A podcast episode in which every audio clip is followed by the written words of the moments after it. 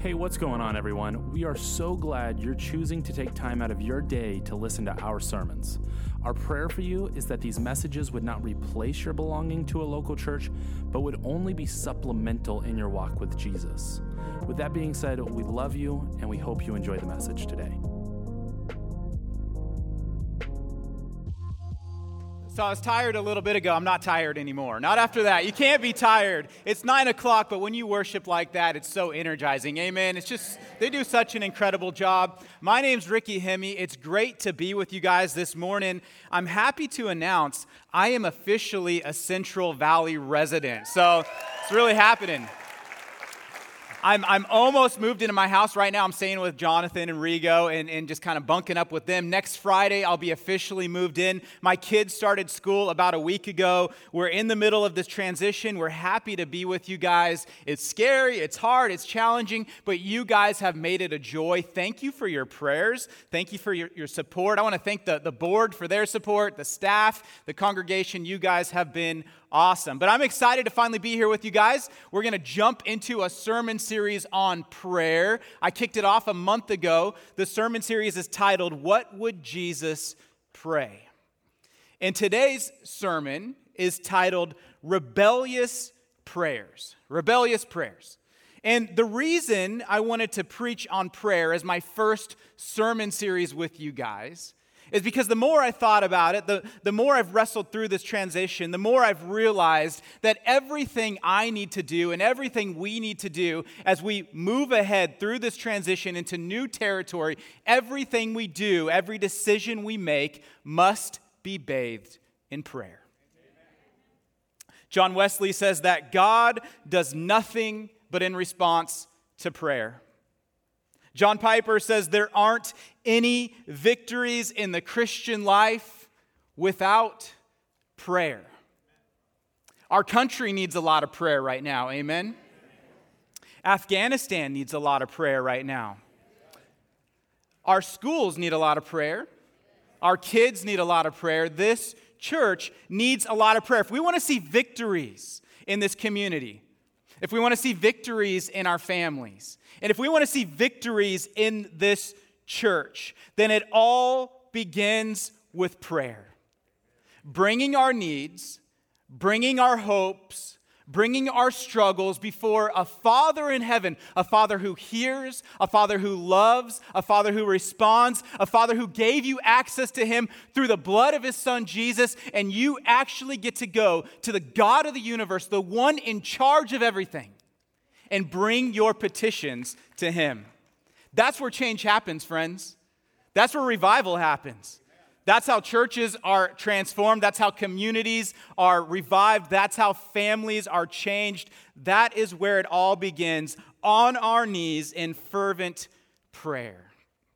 And some of you, maybe today, you're struggling in your prayer life. And that's common.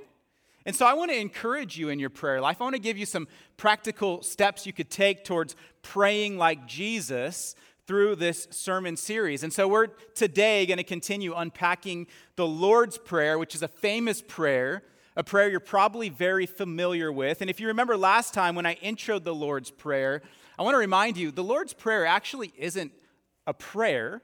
It's actually more of a guide for things to pray for. It's, it's these categories that Jesus encourages us to cover. It's not something that we just repeat over and over again. Instead, they're springboards for things that Jesus wants us to pray for. And so this is what Jesus says in the Lord's Prayer. You might remember we broke it down with a, a preface and then six petitions. And so the preface is, Our Father in Heaven.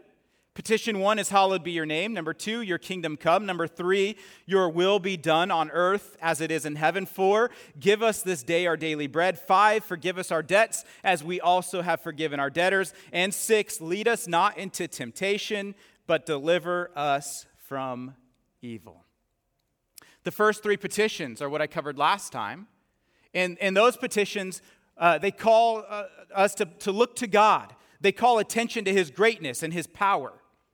The last three petitions, though, which we'll cover today, call attention to the daily needs that you and I face as human beings. And so last time I preached, when we looked at the first three petitions, things to pray for. Remember, this isn't necessarily something to recite. You should memorize it and know it, but it's a springboard in prayer. And so last time I encouraged you with the Lord's Prayer to, number one, pray that God would be first in all things. Number two, pray that God would use you in his kingdom work. And number three, to pray for faith, to trust his will in every season. So that's what the first half taught us. Now we're going to dive into the second half. So will you guys pray with me and we'll jump in. God, I thank you so much for South Valley. I thank you for the energy and the excitement in the room today. I thank you, Holy Spirit, for reviving us, for, for making your home in us, for causing us to live a new way, for filling us with love for others, love for the lost, love for the hurting. And speaking of the hurting right now, we do pray, God, for those who are suffering in Afghanistan right now. We pray, God, for those who are have been left behind and, and struggling and, and not knowing if they're going to make it another day. We pray especially for your church in Afghanistan. We pray for the little ones, the children, anyone who's vulnerable. We pray, God, that you would protect, that you would just provide. And we just pray for your hope in this situation.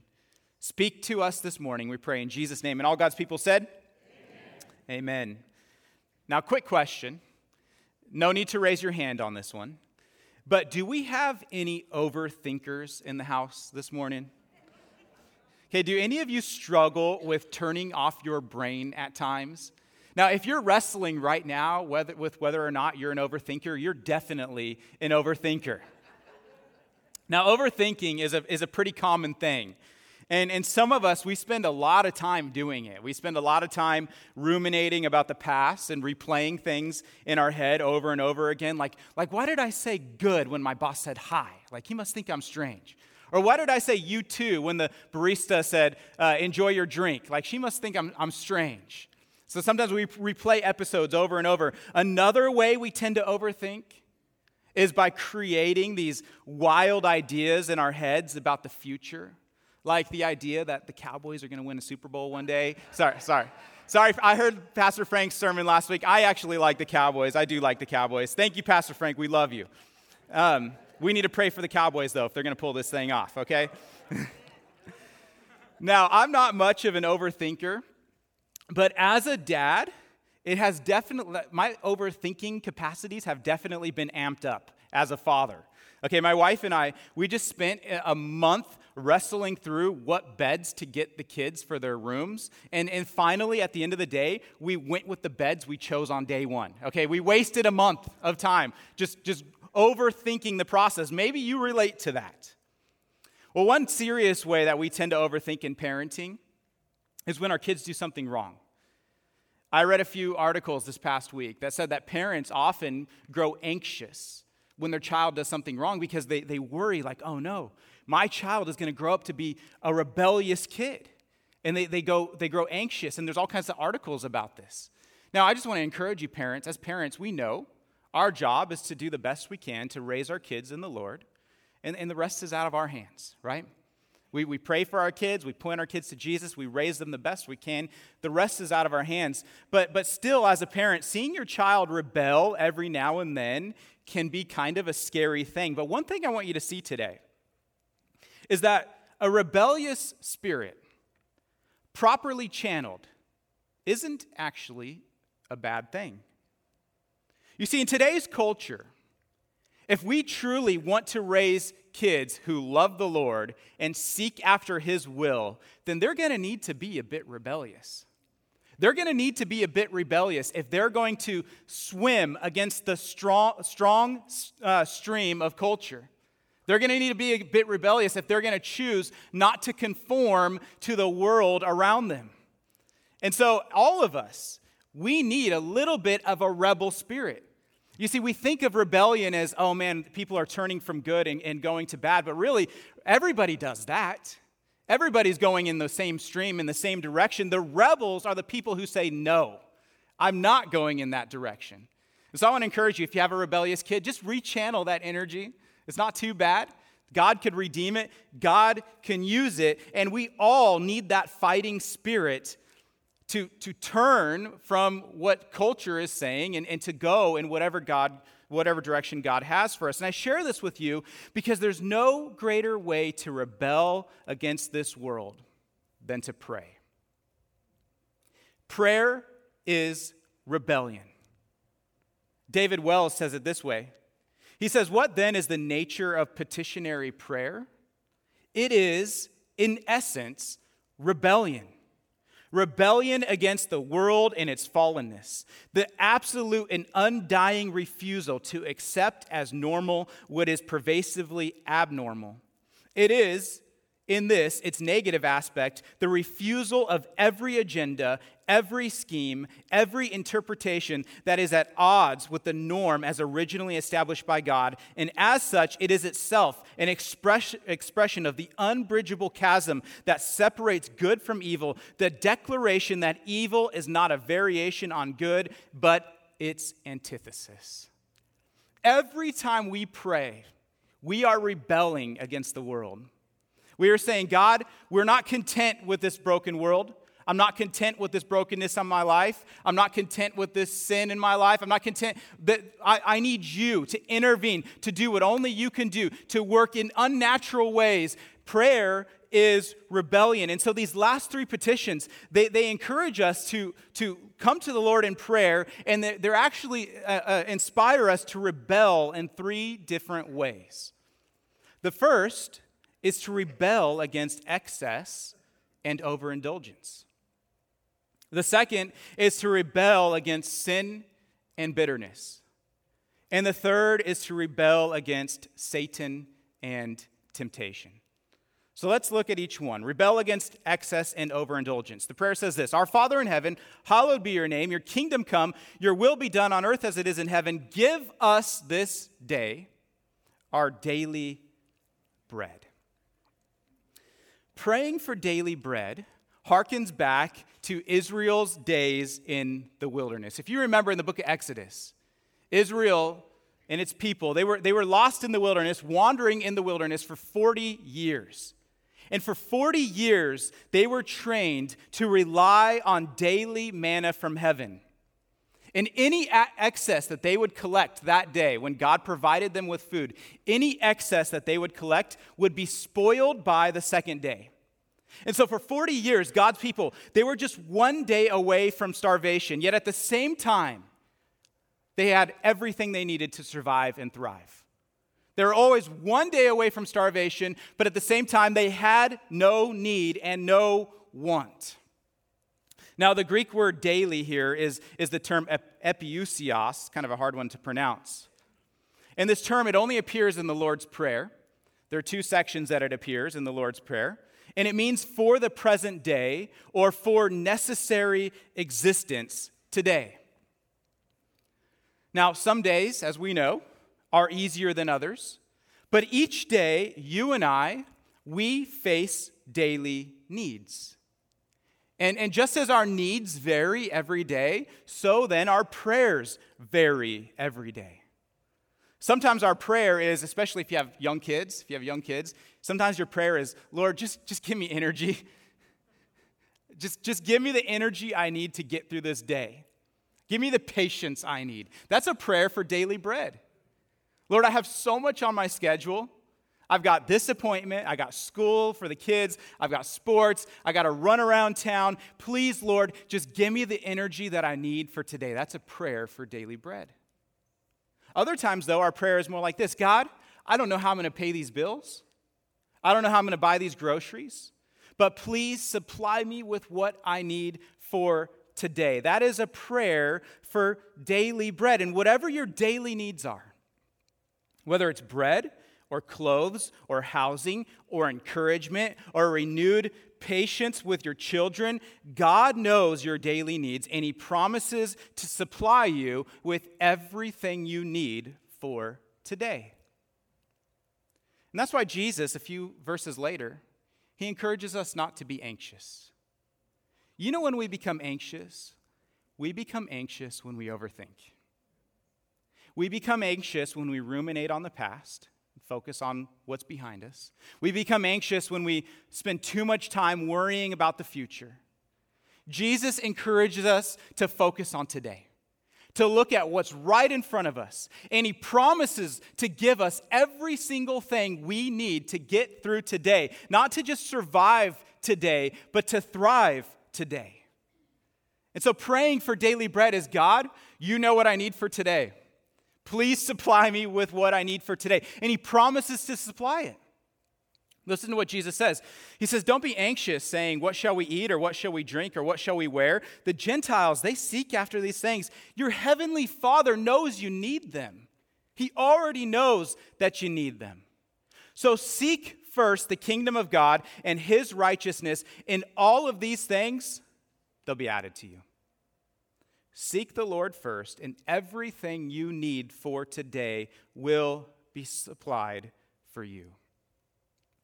So how is this rebellion? Maybe some of you are struggling with that term, rebellion. I still like it because I see this as rebellion. And one way I see this as rebellion is that praying for daily bread is rebellion because it pushes back against a lifestyle, lifestyle of excess and overindulgence. See, we're we're constantly bombarded with, with want and waste. You may know this, but according to, to researchers, America is the most wasteful nation on the planet. Some have called us the United States of excess.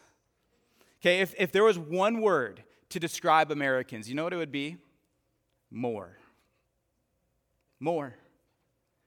More followers, more money, more square footage, more stuff, more, more, more, more. And when you have that mindset, and we're trained, as, as Americans, we are trained to have that mindset. And what happens is we become anxious, we become discontent, we, we worry, we, we compare ourselves to others, we see what they have and wonder why we don't have what they have. And all of that creeps down into our soul, and it pulls us from God, and we, and we get stuck, and we get tired, and we get burnt out. And Jesus is just saying, relax, just focus on today. One way that we rebel against over indulgence and, and that, that need for more is just, God, give me what I need for today. This is super convicting as I'm moving my house. Okay, when you if you ever moved your house, you realize you accumulate a lot of stuff over the years. Okay, I was in my garage yesterday. We had seven uh, Christmas tree stands. Who needs seven Christmas tree stands? Somehow, over the past ten years, we accumulated seven Christmas tree stands. And, and that's not unique, so I'm, I'm getting rid of Christmas tree stands if anybody needs them. But praying for, for daily bread is saying, God, I don't need a lot. I just need what's necessary for today. And this kind of prayer, it encourages contentment. It reminds me of the proverb, Proverbs thirty. It says, give me neither poverty nor riches. Feed me with the food that is needful for me, lest I be full and deny you and say, who is the Lord? Or lest I be poor and steal and profane the name of God. Lord, I don't want to be so comfortable that I feel like I don't need you.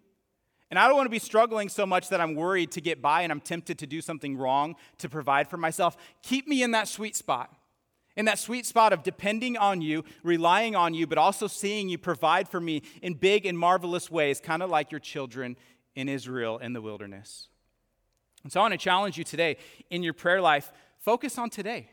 Focus on what's right in front of you. It makes me think back to when I used to race motocross. When I used to race motocross, if, when you're leading a motorcycle race, it, there's two things that can kind of kind of go bad for you. One is you start focusing too much on who's behind you. And if you're too worried about who's behind you, you kind of take your eyes off the track in front of you and you start looking back and you start thinking behind you. And what happens inevitably if you look back too much, eventually you crash. Some of you experience that in life. The other problem I have as a motorcycle racer when I'm when I'm leading, when I'm out front, is I look too far ahead and I start counting the laps in front of me like, oh my gosh, I have ten more laps to go. And as soon as I count the laps, I become discouraged because the, the finish line feels so far away. And so I tighten up and, and, and things get tough.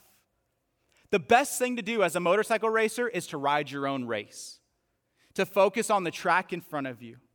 And, and that's true not only in motorcycle racing, that's true in life.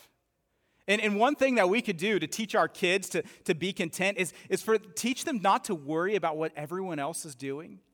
Teach them not to worry about what all their friends have or don't have, or what you don't have compared to what others have. Just focus on what you, is in front of you. Focus on today. And so some of you here today, you need to learn to focus on, on what's right in front of you. God will supply you with what you need for today. That's his promise. Don't worry about tomorrow. Don't dwell on the past. Live for today. That is how we. That is what it means to pray for daily bread. Can I get an amen for that one? The second petition teaches us to rebel against sin and bitterness. All right, this is about to get real personal, guys. To rebel against sin and bitterness. Let's look at it. Our Father in heaven, hallowed be your name. Your kingdom come, your will be done on earth as it is in heaven. Give us this day our daily bread, and forgive us our debts as, listen to this next line, as we have forgiven our debtors. The fifth petition is kind of a scary prayer because it's the only prayer that Jesus expands on, and it's the only prayer that includes a prerequisite to its fulfillment. Jesus says more about it in verse fourteen. He says, "For if you forgive others their trespasses, your heavenly Father will also forgive you. But if you do not forgive others their trespasses, neither will your Father forgive your trespasses." Is that scary or what? That is a very scary prayer. You've probably recited the Lord's Prayer over and over again, and you probably just skimmed over that line like, "God, I'm not going to sit and meditate on that one. I'm just going to keep going through this. Give me my daily bread, please." Okay, this is this is a crazy prayer. This is a hard prayer. If you last time when I preached, I was encouraging us not to just lob up prayers in, in the sky and not actually mean it, but to actually, in our prayer lives, take the time to say, "God, I mean this. I want this. I may not be there all the way yet. Help me get there. Help me mean it. Help me live it," because that's where change happens. Change in you, change in your family, change in this church, change in the world. When you pray, you mean it, you, you meditate on Scripture, and you let God work. But what exactly does this petition mean? Does this mean that if we fail to forgive others, that we lose our own forgiveness? Is that what Jesus is saying? The best illustration of what Jesus means here is the parable of the unforgiving servant. You might remember this parable. Peter, one of Jesus' disciples, came up to Jesus and he said, "Lord, how often will my brother sin against me and I forgive him? As many as seven times?" That sounds pretty generous. Seven times sounds really generous. Jesus says, "No, not seven times. I tell you, seventy-seven times." And then he gives this parable. He says there's this king who comes back to settle accounts with his servants. And he goes to one of his servants, and that servant is in, is in debt with the king, six billion dollars in debt. six billion dollars in debt. And it's supposed to, to symbolize an unpayable amount of money. Okay, can you pay six billion dollars off in your lifetime? Never, right? None of us can. And, and so it's supposed to symbolize an unpayable amount of money. And this is what this servant owes the king. Well, the servant, he comes to the king and, and he begs the king, "King, have mercy on me. Take pity. Give me more time. I'll, I'll do what I got to do to get right with you." And you know what the king does, because he's just, and he, and he, but he's also merciful and gracious? He says, "You know what? I forgive you. Six billion dollars, I forgive you." Well, that servant, he left the king's presence and he ran into another servant who owed him, who owed this servant, twelve thousand dollars. Now, twelve thousand dollars is a lot of money. But how much money was this servant just forgiven? Six billion. So you would think that the servant who's forgiven six billion, when he meets somebody who owes him twelve thousand, might have a little grace and a little mercy, kind of like the grace and mercy he was shown, and actually release this person or work it out with this person. But what we read is that when the guy asked for time, instead, he choked him, and he said, "Pay me what you owe." And then he called upon the jailers, and he had the guy thrown in jail. And so Jesus concludes the parable with this. This is what he says. Matthew eighteen. It says, "When the king heard what had happened, he summoned the man, and he asked him, 'You wicked servant, I forgave you all that debt because you pleaded with me. And should not you have had mercy on your fellow servant as I had mercy on you?" And in anger, his master delivered him to the jailers until he should pay all his debt. So also my heavenly Father will do to every one of you if you do not forgive your brother from your heart. Wow. Wow. You know what Jesus is saying here? Forgiven people forgive people. You might as well learn forgiveness now, how to forgive others, because you're going to need it. You're going to need to forgive others quite often. Living in this broken world, friends might wrong you, family members might wrong you, people around you are going to wrong you. It's just a reality. You're going to need to learn forgiveness right away because you're going to need it. And, and guess what? You're also going to need others to forgive you. You're also going to need others to extend forgiveness to you. If you're a believer this morning, I want to remind you, you have been forgiven of an insurmountable debt. All right, you have sinned against a holy God. Not just you, me. We have sinned against a holy and just God. And the wages of our sin is death, separation from God. But God is so gracious and God is so good that he decided in his, it was in his will to send his son to pay that debt for us. Some of us were in six billion dollars in debt and Jesus forgave it. Some of us had one hundred billion dollars in debt, Jesus forgave it. Some of, some of us had one hundred trillion dollars in debt, Jesus forgave it. All of us had debt that we could never, ever, ever in a lifetime or for all eternity, for all eternity, we could have never paid off that debt. But Jesus, his sacrifice on the cross, paid it in full. Can I get an amen for that one? Now here's the challenge that Jesus gives. If you've been forgiven of trillions, can you forgive someone of thousands? If you've been forgiven of billions and trillions, can you forgive someone of hundreds? You see, this petition encourages us to rebel against sin and against bitterness.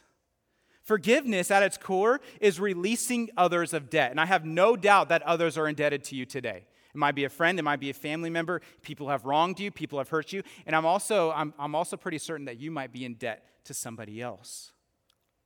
And the best way to release someone's power over you, if someone is in debt to you, they also have this power over you because you're bitter and you're you're hurt and, and it, it, sometimes it tri- something triggers you and it, and it bothers you. The best way to release that power over you is to forgive. To put the situation in God's hand, hands and allow him to fight your battle for you. And that's why Paul says in Ephesians, he says, "Be kind to one another, tenderhearted, forgiving one another as God in Christ forgave you." Let me tell you guys, there is great power in forgiveness. There is great power in forgiveness. If you've been forgiven of much, then you understand that. And if you've been forgiven of much, then you know how to also forgive much. Because forgiveness is powerful. It could change the world. I was watching a movie recently. So I have two kids. If you don't know this, I have two kids. I have a daughter. Her name's Blake. She's six years old. And I have a son named John. He's five years old. They love everything Disney. Do I have any Disney fans in here this morning? Okay, so I, we love Disneyland. We weren't very far from Disneyland. Uh, so that's one, you know, downside to being here. But we're still going to make Disney trips happen. Now, we love Disneyland, and uh, and my kids, they love Disney movies. My son, he loves everything Marvel and fighting. That's my son. Uh, my daughter, she loves uh, every princess movie and, and, and every song. And as a dad, watching all these Disney movies, I know every single Disney song, okay? I won't sing them for you because it's bad. But, like, so just a moment ago, I was sitting there in the front, and I accidentally had my mic on while I was singing, and I know the guys up here can hear me singing. That I probably threw them off during worship, but as a dad, I know every every Disney song, and I watch every Disney movie with my kids. Recently, we watched the movie Cinderella, and at the end of the movie, there's this really powerful scene, the new Cinderella. It's newer, I guess.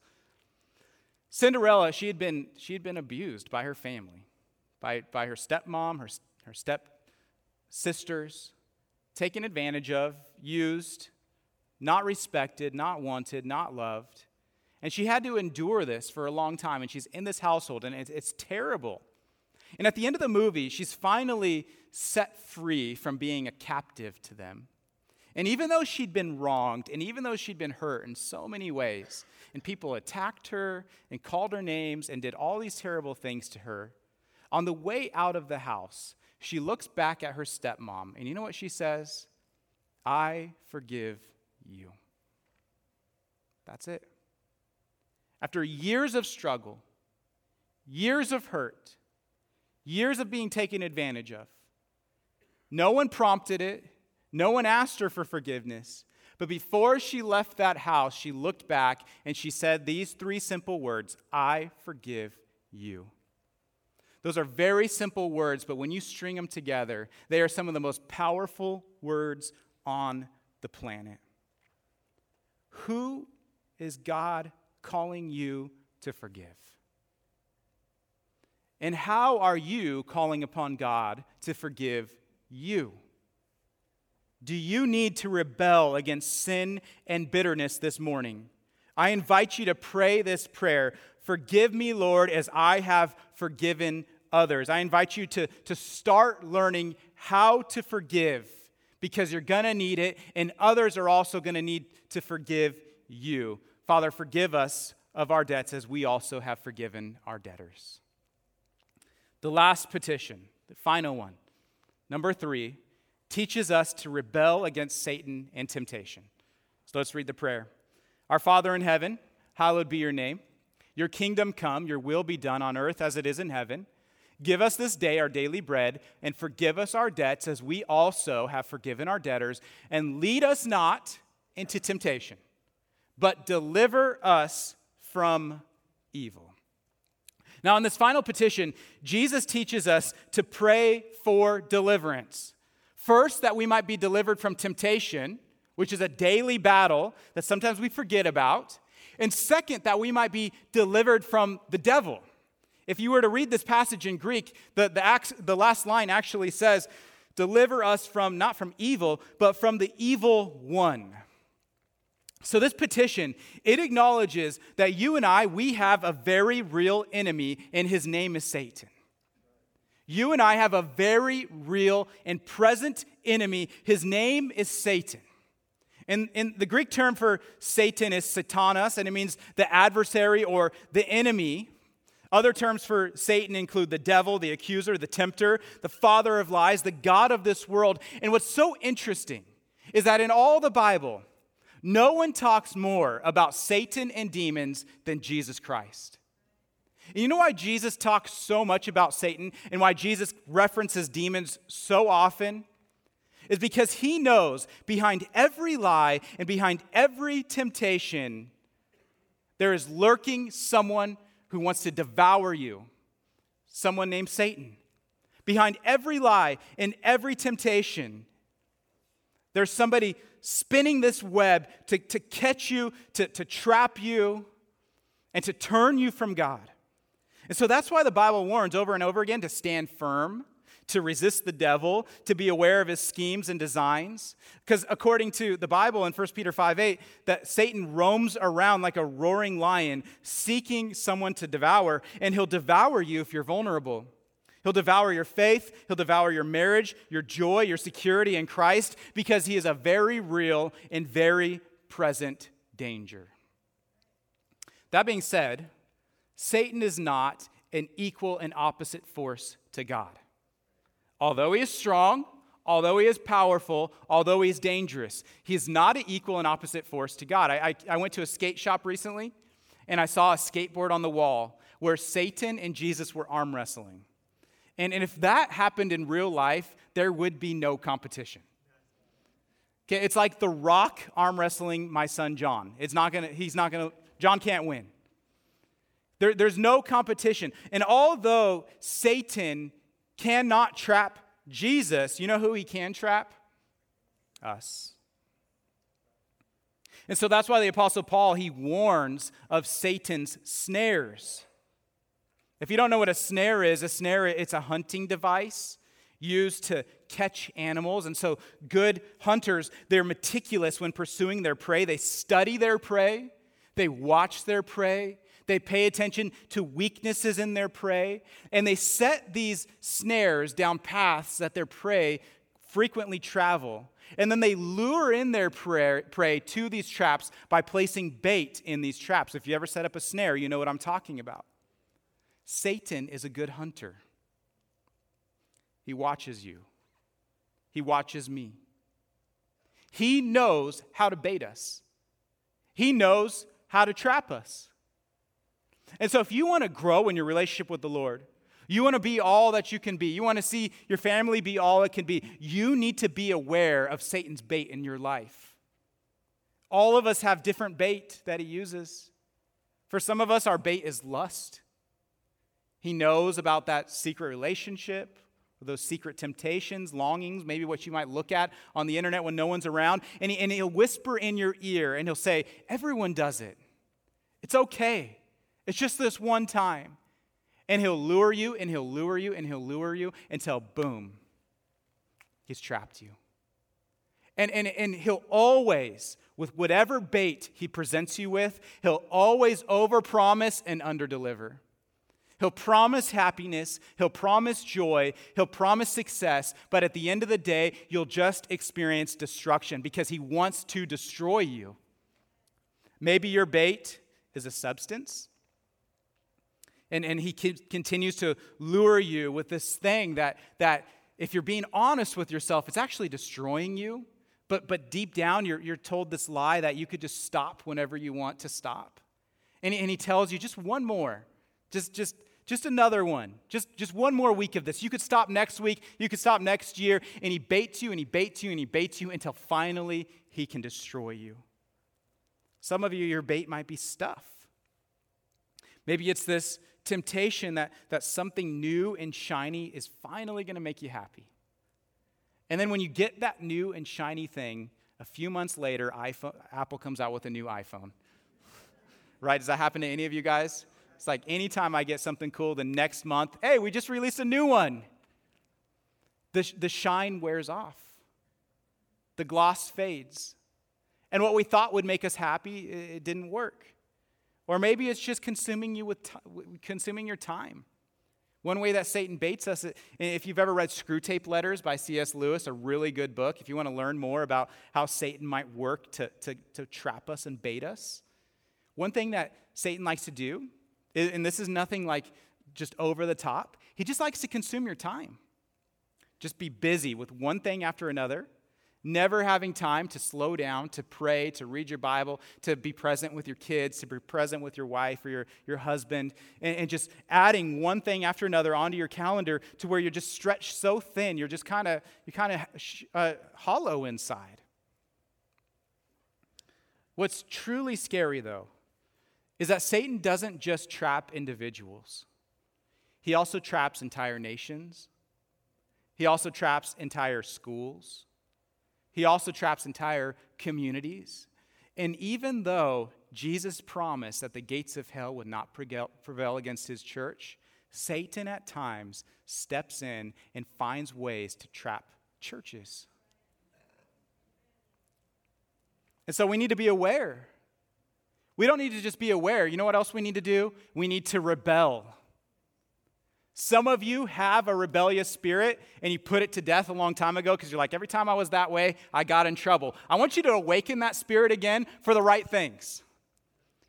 The, the best way to rebel against the darkness around us, the best way to rebel against the world, uh, a world of, of just going in a, in a wrong direction or Satan getting into our lives, the best way to rebel is to pray. To pray. And so South Valley, I want to encourage you guys during this season to fight back.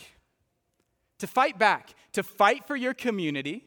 To fight for your family. To fight for the good of this church. And so I'm calling on you and encouraging you and inviting you to step into a life of fervent prayer. I'm calling on you and encouraging you to actually bring your needs before Jesus. Help bring your daily needs before him. Bring your sins before him. Let him forgive you. Bring, let him allow you to forgive others. Bring your temptations and, and your worries and all of that to him. Become aware of the devil and his schemes. Become aware of the ways that maybe you're trapped right now. Maybe he's trapped somebody in your family. Maybe he's trapping you. You're not stuck. God is greater than Satan. He's over. Jesus has overcome the world. Greater is he who lives in you than he who's in the world. You do, you have everything you need to live a life that, that honors God, a life that thrives, a life of joy, of peace, of contentment, a life of eternal impact. You have everything you need. All you got to do is go to your Father in heaven who hears you, who loves you, who responds to you, and he'll give you what you need for today. And when we do that, when we finally come and say, God, I'm not going to do this on my own anymore. I'm not going to just read self-help books. I'm not going to just try this, this other thing to make me happy. I'm going to look to you and to you alone. I'm going to start my day talking to you. I'm going to end my day talking to you. I'm going to pray for this church. I'm going to pray for this community. I'm not content with the world. I'm not content. I rebel. I choose today to rebel. And this doesn't mean that we're mean to the people around us. This doesn't mean that we're mean to the world. This doesn't mean that we're mean to people who are struggling with sin. That's not what we're saying. But what we're saying is we're not going to, we, we believe that they don't have to stay in that spot and that God could come in and do miraculous things, and maybe God wants to use us to be a part of that miraculous journey. South Valley, will you pray with me? Will you pray in this season? Pray that God's kingdom would come. Pray that God's name would be hallowed, that he would be glorified above all, first in everything. Pray that we would trust his will, whatever his will is for us. Pray for daily bread, that he'd meet our needs and, and the needs of those around us within our community. Pray for forgiveness. Extend forgiveness. Pray for strength to fight back against temptation and the evil one. And watch what God does as he engulfs us with his spirit and empowers us to change the world around us. Prayer is rebellion, and prayer changes things. Pray big this season. Will you pray with me? God, I thank you so much for calling us to prayer, for inviting us to bring what we're struggling with, what we're enduring, whatever it is that's on our heart, to bring it to you. And you're a good Father, and you're a Father who listens and a Father who cares, and we get to approach you. Right now, I pray that we would approach you. In this last song, help us to do some work with you. In this last song, maybe there's something that you pointed out in us today that we finally need to address, that we finally need to, to bring to the surface. Give us healing. Give us hope. Help us to be all that you made us to be. Make our prayer lives vibrant, and use this series to help us to go deeper with you. I pray this in Jesus' name. Amen.